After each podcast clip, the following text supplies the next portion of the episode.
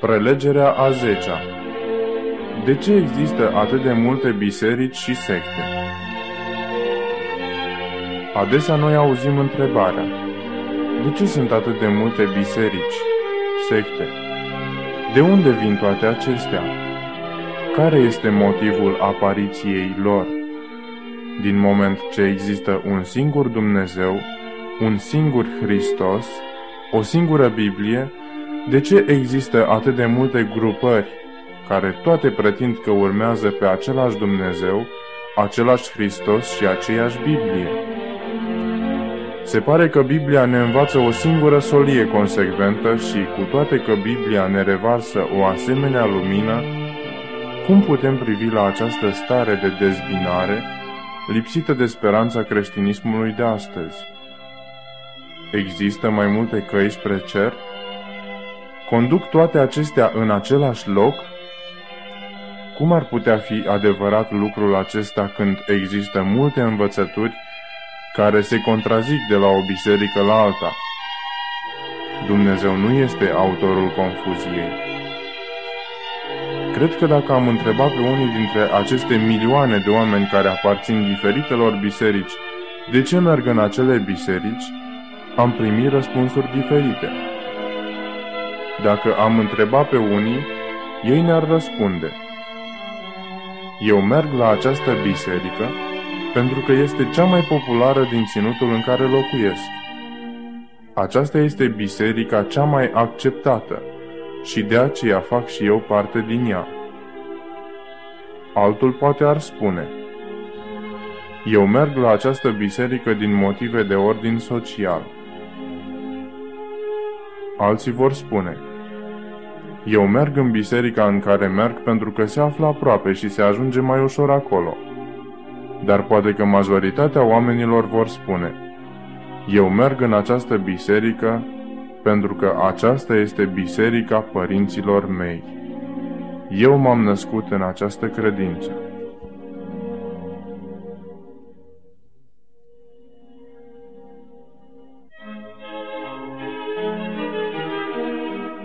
Dar pentru care motive ar trebui să ne hotărâm de care biserică să aparținem? Să aparținem de o biserică pentru că aceasta este biserică populară? Sau pentru motive sociale? Sau pentru comoditate? Sau pentru că aceasta este biserica părinților noștri? Să observăm ce spune Apostolul Petru despre aceasta.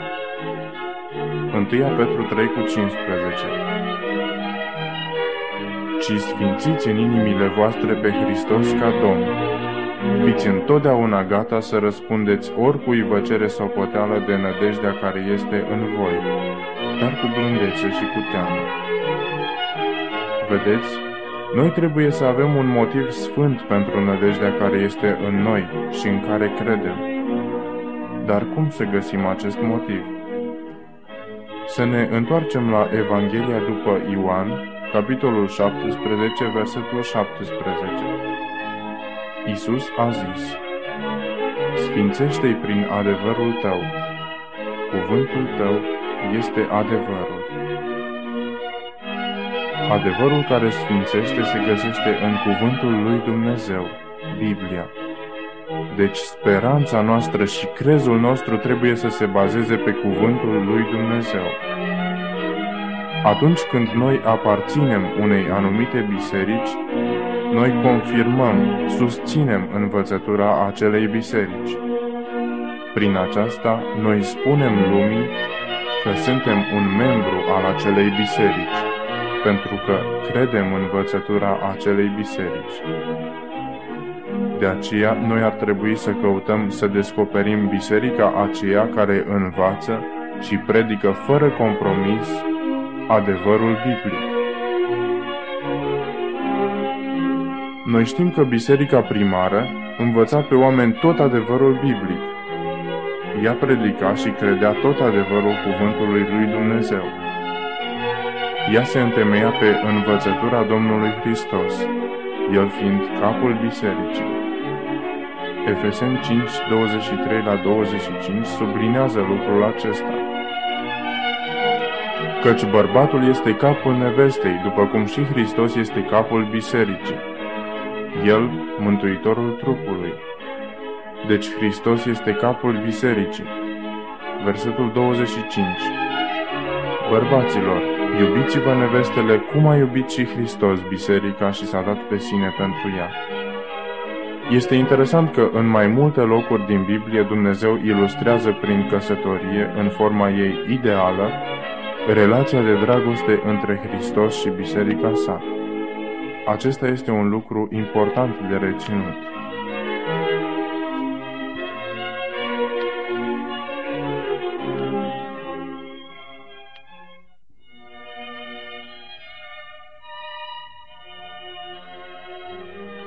Adesea, Biblia folosește soția, femeia curată, ca pe un simbol al adevăratei biserici. Tot Biblia folosește soția necredincioasă ca pe un simbol al bisericii apostaziate, care s-a îndepărtat de Dumnezeu.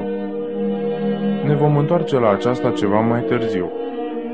Apostolul Pavel a spus că înainte de reîntoarcerea lui Isus, în biserică va exista o apostazie, o cădere de la adevărul lui Dumnezeu. Să citim aceasta în 2 Tesaloniceni 2 cu 1 la 3.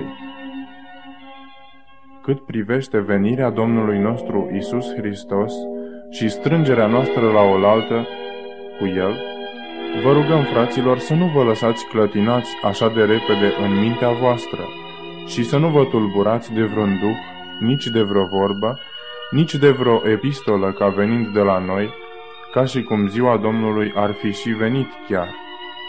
Nimeni să nu vă amăgească în vreun chip, căci nu va veni înainte ca să fi venit lepădarea de credință și de a se descoperi omul fără de legii, fiul pierzării. Apostolul Pavel a indicat că înainte de revenirea lui Hristos va exista o cădere, o îndepărtare de la planul lui Dumnezeu și de la adevărul lui. Dumnezeu a știut că se va întâmpla aceasta. Nu a fost planul său, dar el a știut ce se va întâmpla. Privind înapoi în istorie, vedem că lucrurile s-au întâmplat în tocmai. Pe măsură ce apostazia creștea, biserica s-a îndepărtat tot mai mult de Hristos și de învățăturile lui. Vedeți ce s-a întâmplat cu biserica? La început a existat biserica primară, care strălucea în curăția și în frumusețea ei, care se sprijinea pe Hristos și pe tot adevărul lui. Apoi a intervenit căutarea după favoarea lumii, element care a câștigat repede popularitate în biserică. Ea a făcut compromisuri cu vecinii și păgânii, pentru ca practicile ei să poată fi acceptate mai ușor de păgâni. Suntem uimiți atunci când descoperim că ritualurile, ceremoniile, crezurile și tradițiile s-au furișat încet din păgânism în biserică, astfel încât ele sunt venerate ca și cum ar fi chiar poruncile lui Dumnezeu. Descoperim că legea lui Dumnezeu a fost schimbată ei au acceptat ziua de închinare a păgânilor la soare, în locul sabatului. Și rugăciunea pentru morți a intrat în biserică, închinarea la Fecioara Maria, doctrina purgatoriului, închinarea la cruce și la icoane, vânzarea de indulgențe, botezul prin stropirea copiilor mici, mărturisirea păcatelor la preoți, toate acestea neavând niciun fundament biblic. Nu vă șochează să vedeți ce s-a întâmplat? Istoricii ne spun că milioane de oameni au plătit cu sângele lor pentru nicio altă crimă decât că nu au fost de acord cu conducătorii religioși care au făcut compromis cu adevărul cuvântului lui Dumnezeu.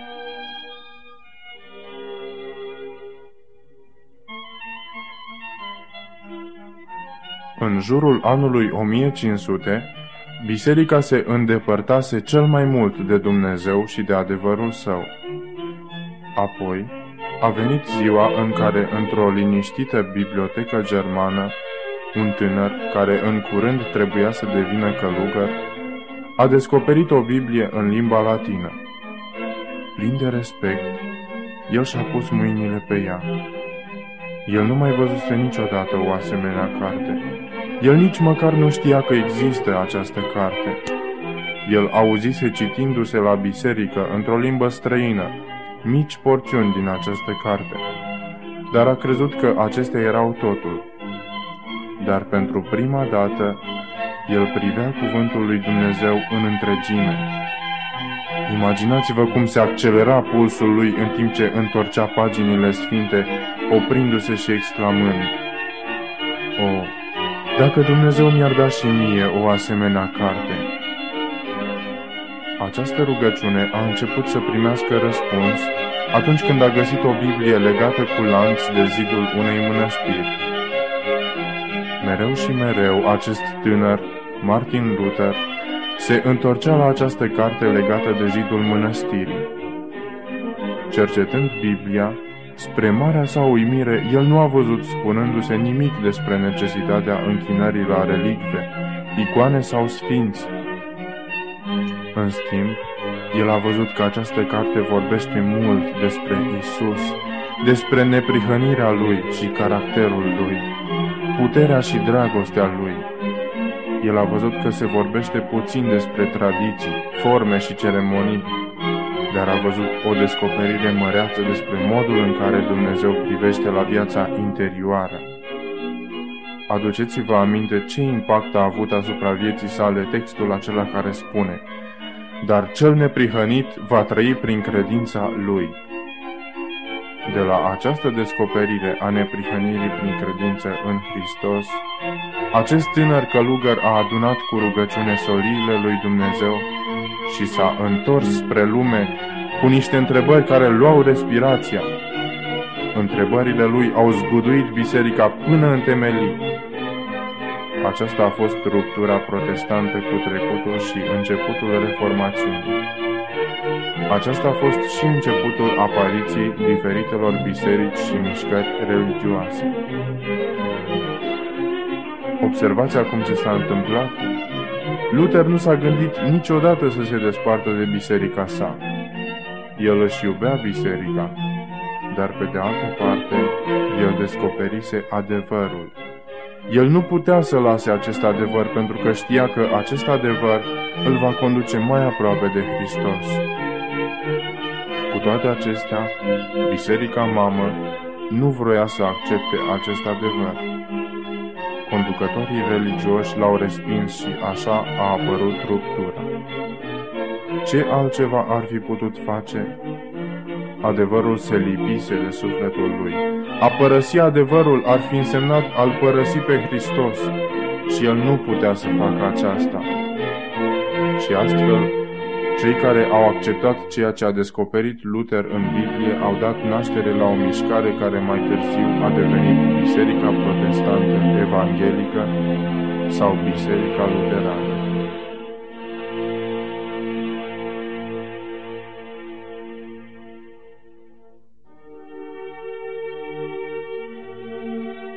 Apoi au existat și alții care au continuat să studieze Biblia.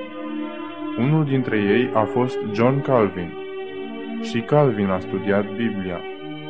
El a acceptat multe dintre lucrurile descoperite și dezvăluite de Luther, dar studiind în continuare, el a descoperit și alte adevăruri, cum ar fi importanța semnificației cinei Domnului și alte aspecte ale organizării bisericii. De la învățăturile lui Calvin s-a dezvoltat o mișcare care a devenit Biserica Protestantă Reformată, în alte locuri ea fiind numită Biserica Presbiteriană. Apoi au fost John și Charles Wesley. Acești bărbați erau din Anglia. Ei țineau în Anglia adunări mari sub cerul liber. Motivul pentru care oamenii se adunau sub cerul liber era că nu aveau voie în biserici. Ei au găsit că biserica era rece și formalistă. fără experiența vie a mântuirii. Wesley a început să predice. Trebuie să vă nașteți din nou, altfel nu puteți vedea împărăția lui Dumnezeu.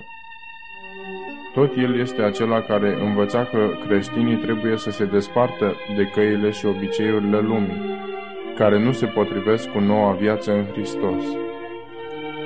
Cei care l-au observat pe Wesley au văzut că el era foarte metodic în ceea ce făcea pentru această lucrare de predicare și astfel el și cu adepții învățăturilor lui au fost numiți metodiști. Lui Wesley însă nu i-a plăcut acest nume, dar cineva i-a spus Știi, John, mulți oameni ne numesc metodiști și noi ne-am putea numi metodiști. Și astfel a început să existe Biserica Metodistă.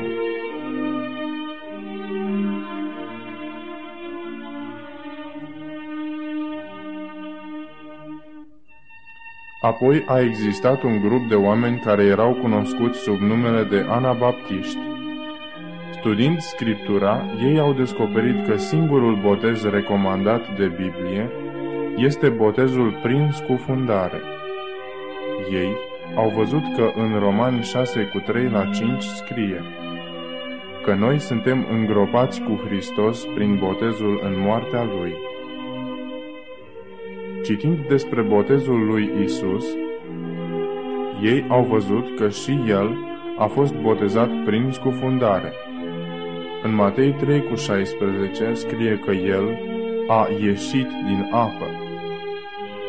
Cuvântul botez în limba originală în care a fost scris Noul Testament, baptizein, înseamnă a scufunda. Ei au văzut că acesta era un adevăr biblic care fusese schimbat și că adevărata lui semnificație se pierduse.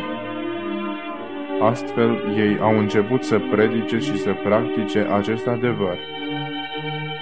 Pentru aceasta mulți au trebuit să plătească cu viața.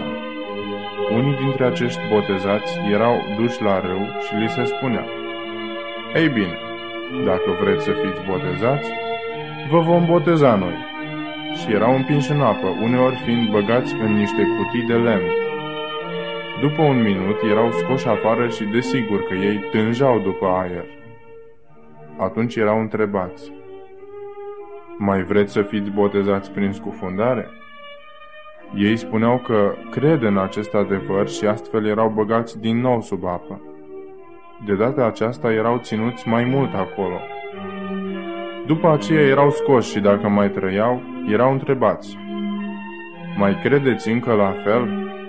Și dacă din nou spuneau da, ei erau iarăși băgați sub apă și ținuți acolo până când se înnecau. Da, prieteni, sunt mulți oameni care au plătit cu viața lor faptul că au ținut ferm la adevărul lui Dumnezeu. Adesea atunci când există anumite inconveniente, piedici care stau în calea noastră de a urma pe Hristos, noi spunem, nu pot să fac aceasta chiar acum.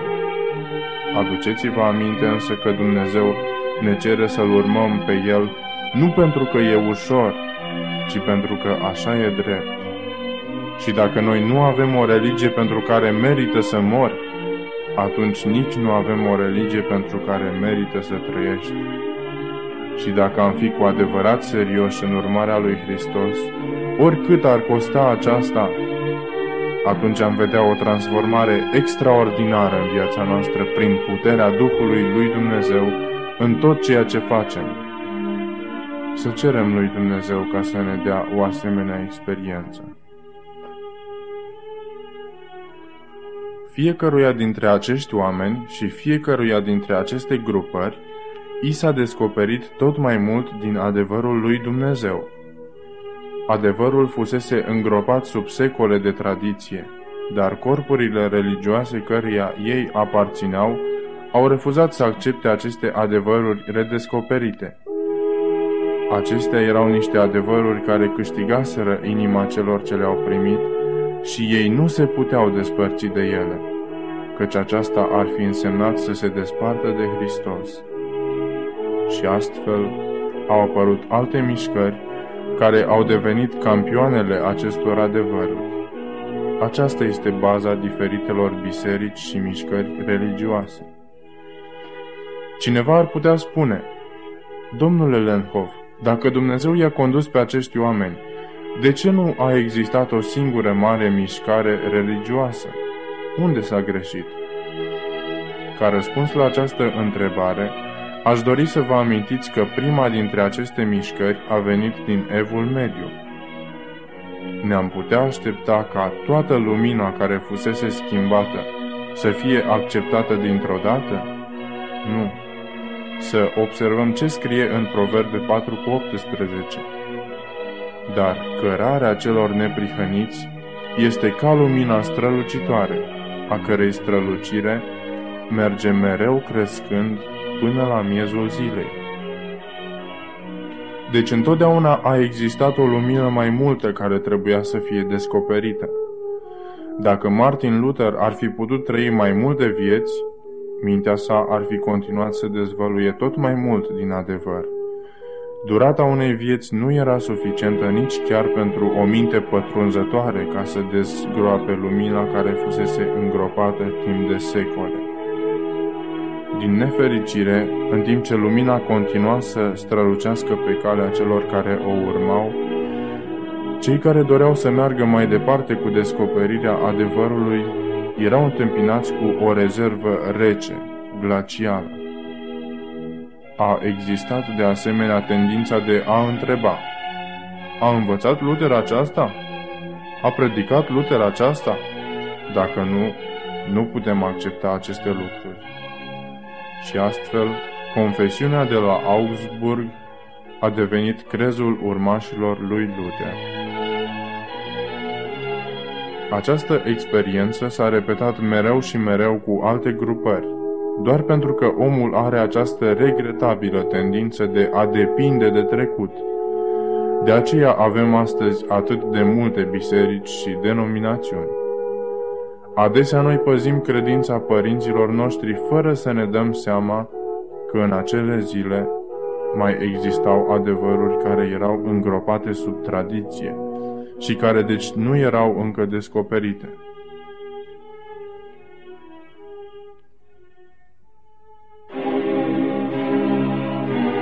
Am citit despre un tânăr țar care a trăit înainte de primul război mondial și care, într-o zi, plimbându-se prin grădină, a observat o santinelă care făcea de strajă cu toată pompa și ceremonia. El a întrebat santinela ce păzește acolo. Omul acesta însă nu știa decât că istoria povestește cum timp de un secol o santinelă a fost pusă mereu în locul acela. Acest țar a fost curios și a cercetat în istorie. El a descoperit că mai înainte regina Ecaterina avea acolo o minunată grădină de trandafiri, iar în acel loc se afla un tufiș cu trandafiri extraordinar de frumoși. În fiecare săptămână ea permitea țăranilor să intre în grădină și să privească la trandafiri. Ea a poruncit ca o santinelă să fie pusă lângă acest tufiș deosebit și ordinul nu a fost retras niciodată. De mult timp grădina de trandafiri a dispărut și un om stătea încă acolo păzind un petic de pământ cu buruie.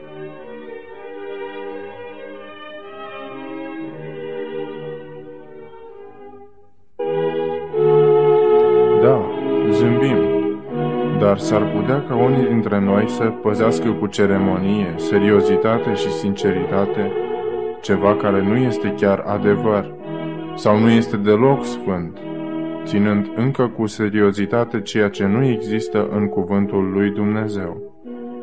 Ar putea fi aceasta adevărat? Vedeți, chiar lupta de a păstra adevărul în viață a fost cea care a dat naștere la diferitele biserici și denominațiuni pe care le vedem astăzi. Problema a fost adusă de regretabila tendință omenească de a depinde de trecut, fără a verifica pentru noi înșine dacă acele lucruri stau în tocmai sau nu. Dacă tata și mama au făcut așa, înseamnă că așa trebuie să fie. Ceea ce tata și mama au crezut este destul de bun și pentru mine. Cred că ați auzit aceasta mereu și mereu. Nu, prieteni, adevărul avansează. Reformațiunea nu s-a încheiat încă. Aceasta nu însemnează că tata și mama nu au fost sinceri în tot ceea ce au crezut. Dacă ei au urmat toată lumina pe care au cunoscut-o, și ei vor fi mântuiți în împărăția lui Dumnezeu. Dar nu uitați, Dumnezeu spune, cărarea celor neprihăniți este ca lumina care strălucește din ce în ce mai mult până la miezul zilei.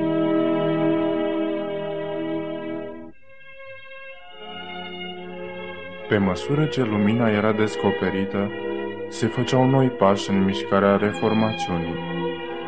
În ultimul secol au fost oameni care au studiat cu seriozitate Biblia. Ei au găsit un subiect care străbătea toată Scriptura și acesta era promisiunea că Isus va veni din nou.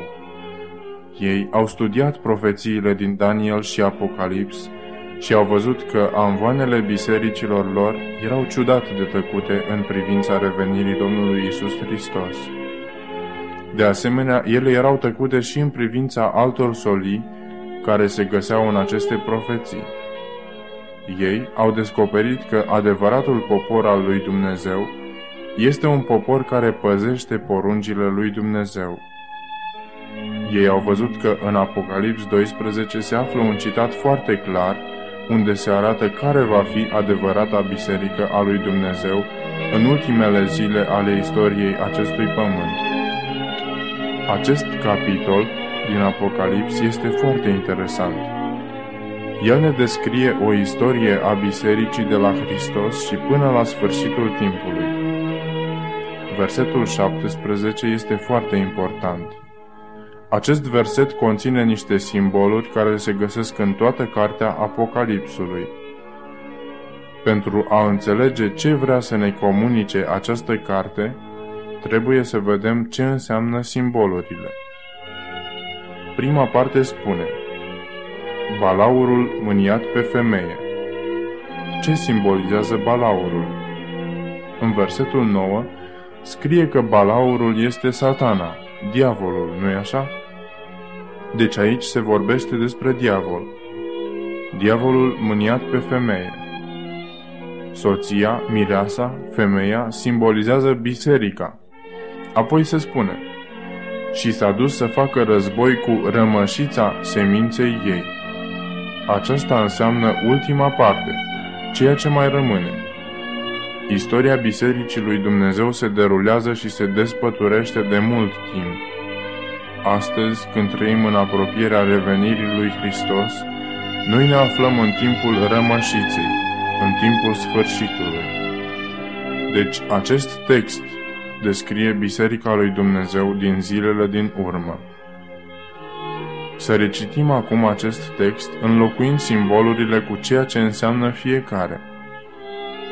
Diavolul, mâniat pe biserică, s-a dus să facă război cu biserica lui Dumnezeu din zilele din urmă, care ține poruncile lui Dumnezeu și are mărturia lui Isus Hristos.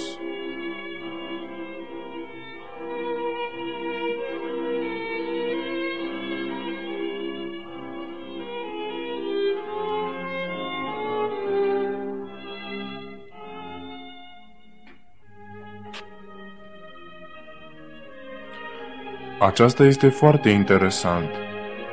Vedem că ultima biserică a lui Dumnezeu ține poruncile lui Dumnezeu și are mărturia lui Isus. Ea va urma tot adevărul, în mijlocul căruia se găsește Hristos. Vedeți cum cuvântul lui Dumnezeu se lămurește pe sine asupra unei probleme vitale de care depinde destinul nostru veșnic? Dumnezeu nu ne lasă să facem vreo greșeală dacă noi căutăm într-adevăr să aflăm care este voința Lui.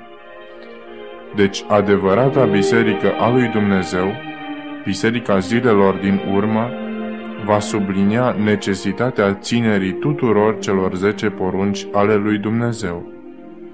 Noi știm că în lumea religioasă, în creștinism, există mai ales o poruncă pe care oamenii o trec cu vederea. Evident însă că toate poruncile lui Dumnezeu trebuie să fie subliniate ca fiind importante, incluzând ținerea sabatului lui Dumnezeu. A umbla cu Isus în toată lumina înseamnă a dori să urmezi toate poruncile sale. Observați, vă rog, ce scrie în Iacob 2 cu 10 și 11.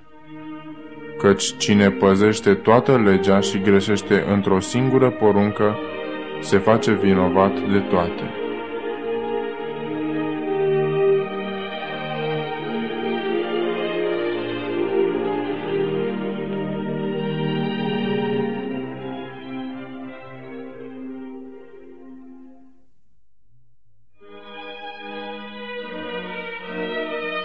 Evident că Domnul nu face un rabat de 10% la ținerea poruncilor lui.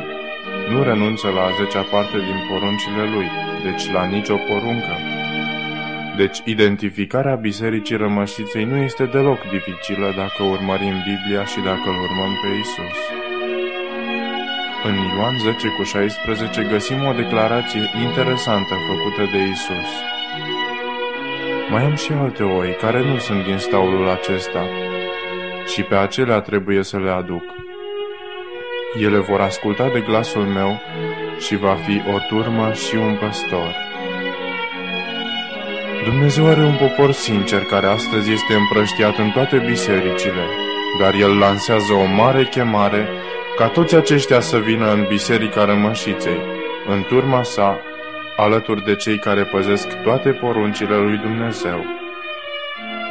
Versetul 27 spune Oile mele ascultă glasul meu, eu le cunosc și ele vin după mine. Din nou, aceasta este ceea ce este important, nu-i așa? A dori să-L urmez pe Isus pe tot drumul. Uneori se pune întrebarea, este într-adevăr necesar să te unești cu vreo biserică, să te atașezi de un corp vizibil, organizat de pe acest pământ? Din nou Biblia ne răspunde și la această întrebare. Să citim în fapte 2 cu 46 și 47. Toți împreună erau nelipsiți de la templu în fiecare zi. Frângeau pâinea acasă și luau hrana cu bucurie și curăție de inimă ei lăudau pe Dumnezeu și erau plăcuți înaintea întregului norod. Și Domnul adăuga în fiecare zi la numărul lor pe cei ce erau mântuiți. Evident că este planul lui Dumnezeu de a adăuga la biserica sa pe cei care sunt mântuiți. Citind despre biserica din fapte puteți vedea că a fost o biserică organizată, bine structurată, Existau prezbiteri, diaconi, iar Hristos era capul ei. Deci cei care doresc în mod sincer să-L urmeze pe Isus și cuvântul Său, această lumină care strălucește din ce în ce mai mult pe măsură ce umbli în ea, El îi va conduce în biserica sa, biserica rămășiței.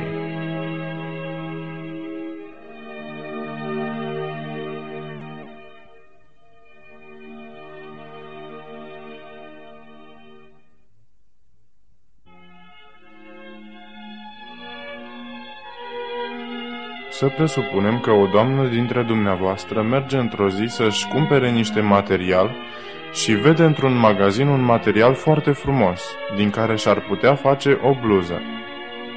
Astfel, îl cumpărați și seara, când ajungeți acasă, puneți acest material lângă bucățica pe care o aveți ca model și descoperiți că materialul este foarte bun, numai că nu va ajunge pentru o mânecă. Sunteți dezamăgită. A doua zi, vă întoarceți la magazin, dar știți că nu mai puteți găsi încă o bucată din materialul acela pentru că ieri ați cumpărat chiar dumneavoastră rămășița. Vânzătoarea vă spune Ascultați, cred că îmi aduc aminte de unele doamne care au cumpărat recent din acest material. S-ar putea ca să le mai fi rămas ceva.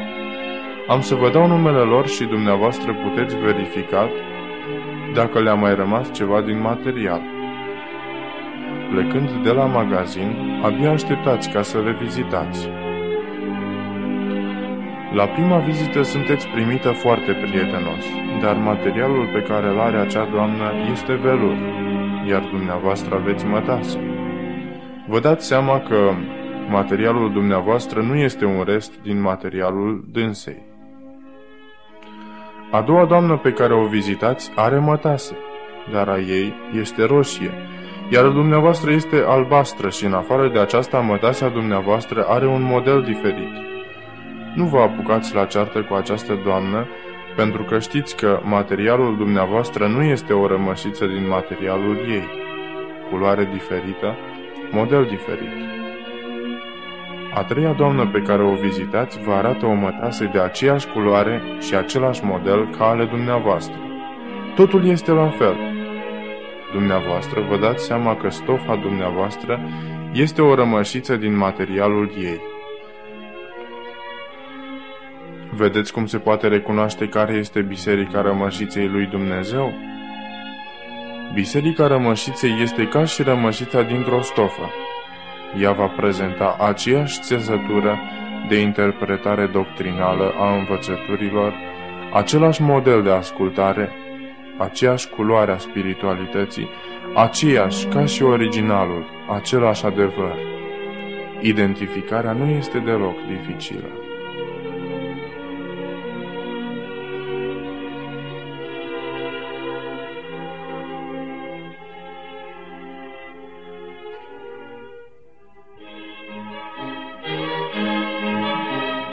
Acum câțiva ani, un șef indian a ajuns într-una din stațiunile noastre misionare din Africa de Sud. El a venit de la o mare distanță pentru a cere un misionar. Șeful stațiunii i-a răspuns că nu există niciun om disponibil. Avem atâta lume la care trebuie să ducem Evanghelia, încât nu ne ajung oamenii. Desigur că indianul a fost dezamăgit. Dar el a spus, Trebuie să vină cineva cât de curând. Șeful stațiunii i-a răspuns, Vă vom trimite pe cineva de îndată ce vom avea un om disponibil. Indianul a spus, Aceasta ar fi bine. Noi vrem să cunoaștem toate adevărurile Bibliei. Dar cum vom cunoaște că omul care va veni să ne înviețe din Biblie este omul pe care dumneavoastră l-ați trimis? Știm că dumneavoastră credeți în toată Biblia și noi nu vrem nimic mai puțin decât aceasta. Atunci, șeful stațiunii misionare a luat o piatră mai moale și a rupt-o în două pe o piatră mai mare. Apoi i-a spus șefului indian, Uite, tu vei păstra această jumătate, iar eu această jumătate.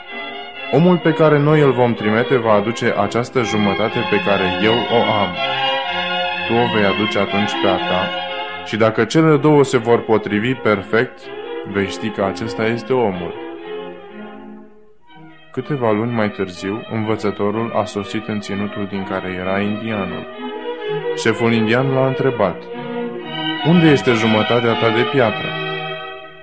El i-a dat-o și atunci indianul le-a alăturat pe amândouă care s-au potrivit perfect. Apoi, Acolo s-a înființat o stațiune misionară care și astăzi mai există.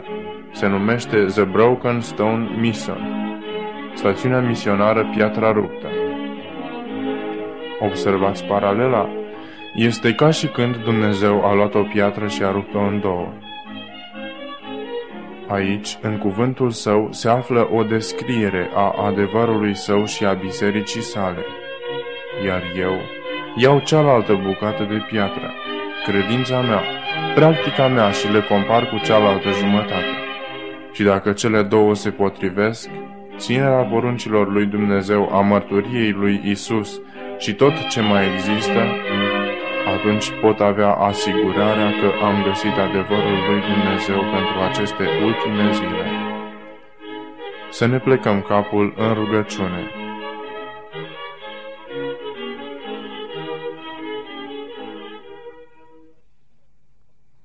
Tată iubitor din ceruri, din nou noi vedem importanța urmăririi întregului adevăr pe care Tu l-ai descoperit în cuvântul Tău căci aceasta este ceea ce înseamnă a urma într-adevăr pe Isus.